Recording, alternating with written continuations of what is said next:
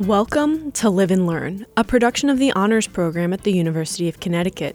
I'm Danielle Shalou, and this is a special finals episode.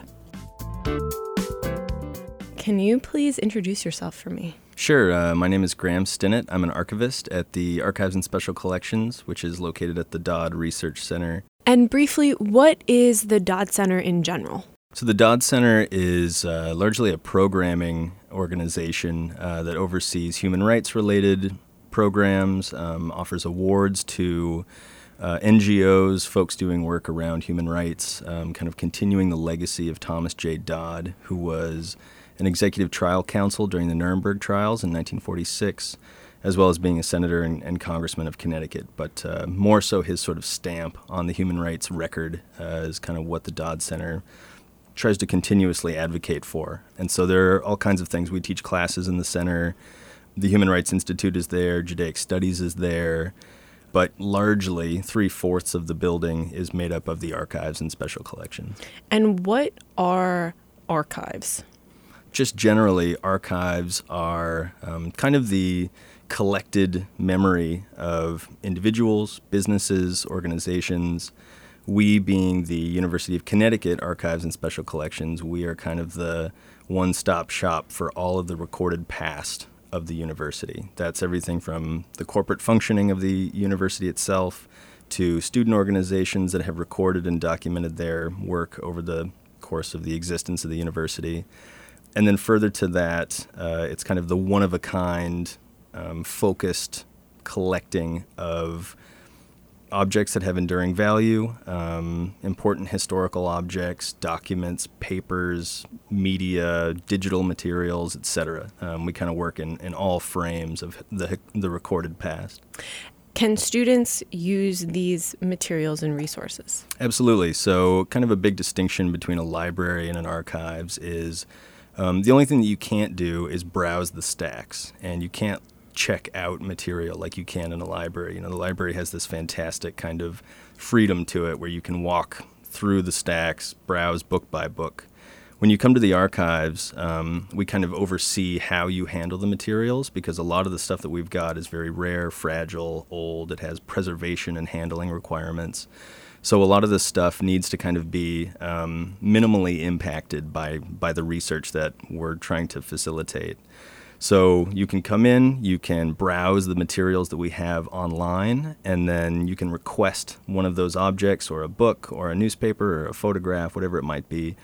And then we'll bring the box to you in the reading room, which is located at the Dodd Center. And you can spend all day um, just kind of, you know, perusing through the research collections we have. Excellent. And so today we have a piece of one of the collections to share. Um, and for the listeners at home, what have you brought out for us? So, this is from the Northeast Children's Literature Collection, which is one of our larger uh, collecting areas. We have in the tens of thousands of children's literature books. And that ranges from like very basic kids books to pop-up books to um, young adult literature to critiques of how children are written about or how they're portrayed or illustrated. Um, so today I brought a copy of Aladdin uh, from 1908. Uh, it's called Aladdin or the Wonderful Lamp and Other Stories from the Arabian Nights. And so, what we'll do today is we're going to read the story because we know you all have finals and are a little bit stressed. So, hopefully, this brings you back to a nicer time um, of maybe lighthearted childhood. Okay, so Aladdin or the Wonderful Lamp. Once in a large city of China, there lived a boy named Aladdin, who was so lazy and careless that he would do nothing but play to the grief of his mother, who was a poor widow. One day, when Aladdin was playing in the streets as usual with his idle friends, a stranger came up and began to talk to him. He said that he was Aladdin's uncle and meant to do great things for him. And, kissing Aladdin many times, he asked to be taken to the house where he lived. Very much surprised, Aladdin led the way to his home and told his mother that a strange uncle had come to see him. Now, this stranger was really no relation at all to the boy, but a wicked sorcerer known as the African magician who wished to make use of Aladdin to carry out a secret plan he had made. He had learnt by his arts that a wonderful magic lamp was hidden beneath the ground in a certain part of China, and knowing that if he had this treasure, he would be the most powerful person in the world. He soon found out the exact spot where it lay and made up his mind to get it. But, though he had learnt the, where the magic lamp was hidden, he was not allowed to take it himself. And having noticed, as he walked about the streets of the nearest city, that Aladdin was a sharp boy, he had decided to make use of him for his purpose. He soon made the poor widow believe that he was indeed the boy's uncle, and saying that, he now meant to provide for all his wants. He persuaded her to let him take Aladdin out for the day. Aladdin was delighted to go, and his pretended uncle, having bought him some gay new clothes, took him to visit the best parts of the town and gave him many nice treats. After a while, he led him away from the city, right out into the country, saying he wished to show him a very beautiful garden. And Aladdin, though now very tired, was still ready to follow his new friend. When they came to a certain lonely place, they stopped, and the magician made a fire, and throwing some incense into the blaze, he uttered a few words of magic. Instantly the ground opened, showing a little cave, with steps leading down below. Go down those steps, said the magician to Aladdin, and you will find yourself in a most beautiful garden, at one end of which a lamp is burning. Bring me the lamp, we shall both be rich for life. But first of all, put this ring on your finger, and it will keep you safe from harm. The magician placed a ring on Aladdin's finger, and then the boy ran down the steps at once, and soon found himself in the loveliest garden he had ever seen. On every side were trees laden with fine fruits, which Aladdin fancied were made of brightly colored glass. And, thinking them very pretty, he filled his pockets and loose tunic with them, little dreaming that they were really dazzling jewels of priceless value.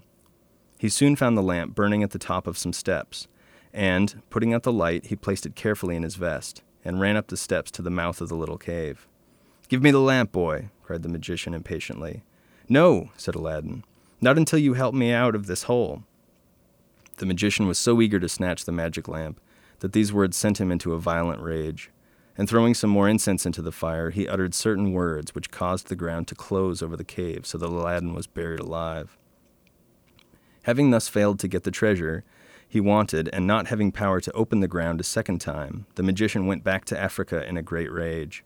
And poor Aladdin was left to his fate, knowing now that his pretended uncle was really a wicked sorcerer. For a long time he wept and cried out for help, but no help came. And at last he clasped his hands together in despair and prepared to die. As he clasped his hands together, however, he happened to rub the ring given him by the magician, and instantly there appeared an enormous genie, who said, who dost thou want? I'm ready to obey thee. Then get me out of this, cried Aladdin. In a moment he found himself on the ground above, and, full of joy, he ran off home and told his mother of all his adventures. Next day, finding there was nothing to eat in the house, Aladdin said he would sell the old lamp he had bought from home an evening before. But just as his mother began to rub it up to make it a little cleaner, there suddenly appeared another hideous genie, who said, what wouldst thou have? I am ready to obey thee. Bring us something to eat, said Aladdin. Instantly the genie brought a fine feast, set out in rich dishes of silver, and then he vanished. Aladdin and his mother sat down to this feast with great delight, and afterwards, by selling the silver dishes one by one, they were able to live in comfort for a long time. Aladdin now began to improve very much. Leaving off his idle ways and growing into a sensible young man, and as he made it his business to talk with merchants and wise men, he learnt much from them and soon found out the real value of the jewel fruits he had brought from the underground garden. It was about this time that Aladdin first saw the Sultan of China's only daughter, the beautiful Princess Badrulbadour, and falling in love with her at once, he made up his mind to marry her. So one day he sent his mother to the royal palace with a dish full of the precious fruit jewels telling her to present these to the Sultan as a gift from him and to ask the princess's hand in marriage at the same time. After going to the court for several days, Aladdin's mother at last was brought before the Sultan, and, laying her gift at his feet, she asked him to allow his daughter to be married to her son, Aladdin. The Sultan was delighted with the dazzling gems, and he said that if Aladdin would send him forty golden basins full of the same kind of fruit jewels, carried by forty black slaves led by forty white slaves, and would also provide a splendid palace for her to live in, he should certainly be married to the princess. When Aladdin heard what the Sultan had said, he took the wonderful lamp and rubbed it hard. Instantly the genie appeared and asked his commands. Aladdin told him what he required, and the genie vanished, but soon returned with forty golden basins of jewels, forty black slaves, and forty white slaves. Aladdin at once sent the slaves with the golden basins to the Sultan, and then he desired the genie to bring him a handsome suit of jewel trimmed clothes, fit for a king, a splendid horse to ride upon, and forty richly dressed slaves to attend on himself. He also ordered gorgeous robes and slaves to be brought for his mother, and the genie instantly carried out his commands. Aladdin then dressed himself in his glittering garments and rode in great state to the palace, where he was received very kindly by the Sultan, who promised that the marriage should take place directly. He had provided a suitable palace for the princess to live in. So, when he returned to his home at night, Aladdin once more called up the genie and ordered him to build a gorgeous palace, with walls of solid gold, and windows, doors, and pillars all covered with precious gems, and to set it up in the open space opposite the royal palace. Next morning, the golden palace was ready, its dazzling jewel windows glittering to the sunlight, and when Aladdin entered, he found it completely furnished in splendid style, with lords, ladies, and slaves in attendance, and a great treasure of gold and silver laid in a secret place known only to himself. The Sultan was now perfectly satisfied, and that very day Aladdin was married to the beautiful princess Badroulbadour. He was very happy indeed, and lived the life of a splendid prince but trouble was yet in store for him. The wicked African magician was still alive, and, having learnt by means of his arts of all that had happened to Aladdin, he made up his mind to try once more to obtain the magic lamp. So he came back to the capital of China, and soon thought out a cunning plan. Learning that Aladdin was away hunting, he dressed himself up as a poor merchant, and, buying a basket full of small lamps, he went from street to street, crying out, New lamps for old lamps, old lamps for new lamps. He soon made his way to Aladdin's palace, where he was seen by one of the princess's ladies, who said to her mistress, A foolish fellow outside is giving away new lamps in exchange for old ones. Shall I give him that rusty old lamp in Prince Aladdin's room, and get a nice new one for it? The princess, having no idea of the real value of the magic lamp, answered, Yes, it down at once, by all means. The attendant did so, but no sooner had the cunning magician snatched the old lamp from her than he rubbed it hard, and the genie appeared. Carry me in Aladdin's palace with all inside it into the middle of Africa, cried the magician, and instantly his command was obeyed. When Aladdin returned from hunting next day, he was full of dismay to find that his palace and beautiful princess had disappeared, and guessed at once that this was the work of the wicked magician and the Sultan was in such a rage that he declared Aladdin should be killed unless his daughter was soon restored. Aladdin set off at once to look for his princess and palace, but, finding his search in vain, he had at last flung himself down in despair on the bank of the river, thinking he might as well drown himself. In his grief, he had forgotten the wonderful powers of his magic ring, but as he lay by the river, he happened to rub the ring, and instantly there appeared the same genie he had seen in the cave. Aladdin was delighted to see the genie, and he said at once, Set me down beneath the window of the princess's room in my palace, wherever it may be. Directly he had spoken, he found himself in the midst of a lonely plain in Africa, outside his own splendid palace. He soon made his way to the room of the princess, and, full of joy, they rushed into each other's arms. The magician was, happily, in another part of the palace, so Aladdin and the princess were able to arrange a plan for getting rid of him. Having settled everything, Aladdin hid himself behind the curtains, and then the princess sent out one of her ladies to invite the magician to come to a little feast with her. The magician came in good time, looking quite delighted, for until now the princess had refused to have anything to do with him, and he wished above all things to win her favor. And directly he arrived, a grand feast was served. The princess chatted and laughed, pretending to be very friendly with the magician, and presently she offered him a cup of wine, in which a deadly poison had been mixed by Aladdin. The wicked magician, dazzled by the smiles of the beautiful princess, drank off the wine at once, and instantly he fell over on the couch, quite dead. Aladdin now rushed forward, and, searching amongst the dead magician's clothes, he found to his great joy the magic lamp. He rubbed it at once, and when the genie appeared, he commanded him to set the palace down again in its proper place in the capital of China. This was instantly done, and when the Sultan looked out of his window next morning, he was full of surprise and joy to see Aladdin's dazzling palace standing in its place once more. He quickly went to embrace his beloved daughter, and rejoicings for her safe return were kept up all over the country for a long time. And now that the wicked magician was dead, Aladdin was safe from harm and sole master of the wonderful lamp, and he and his beautiful princess, Bedrul Badour, lived happily together to the end of their lives. The end.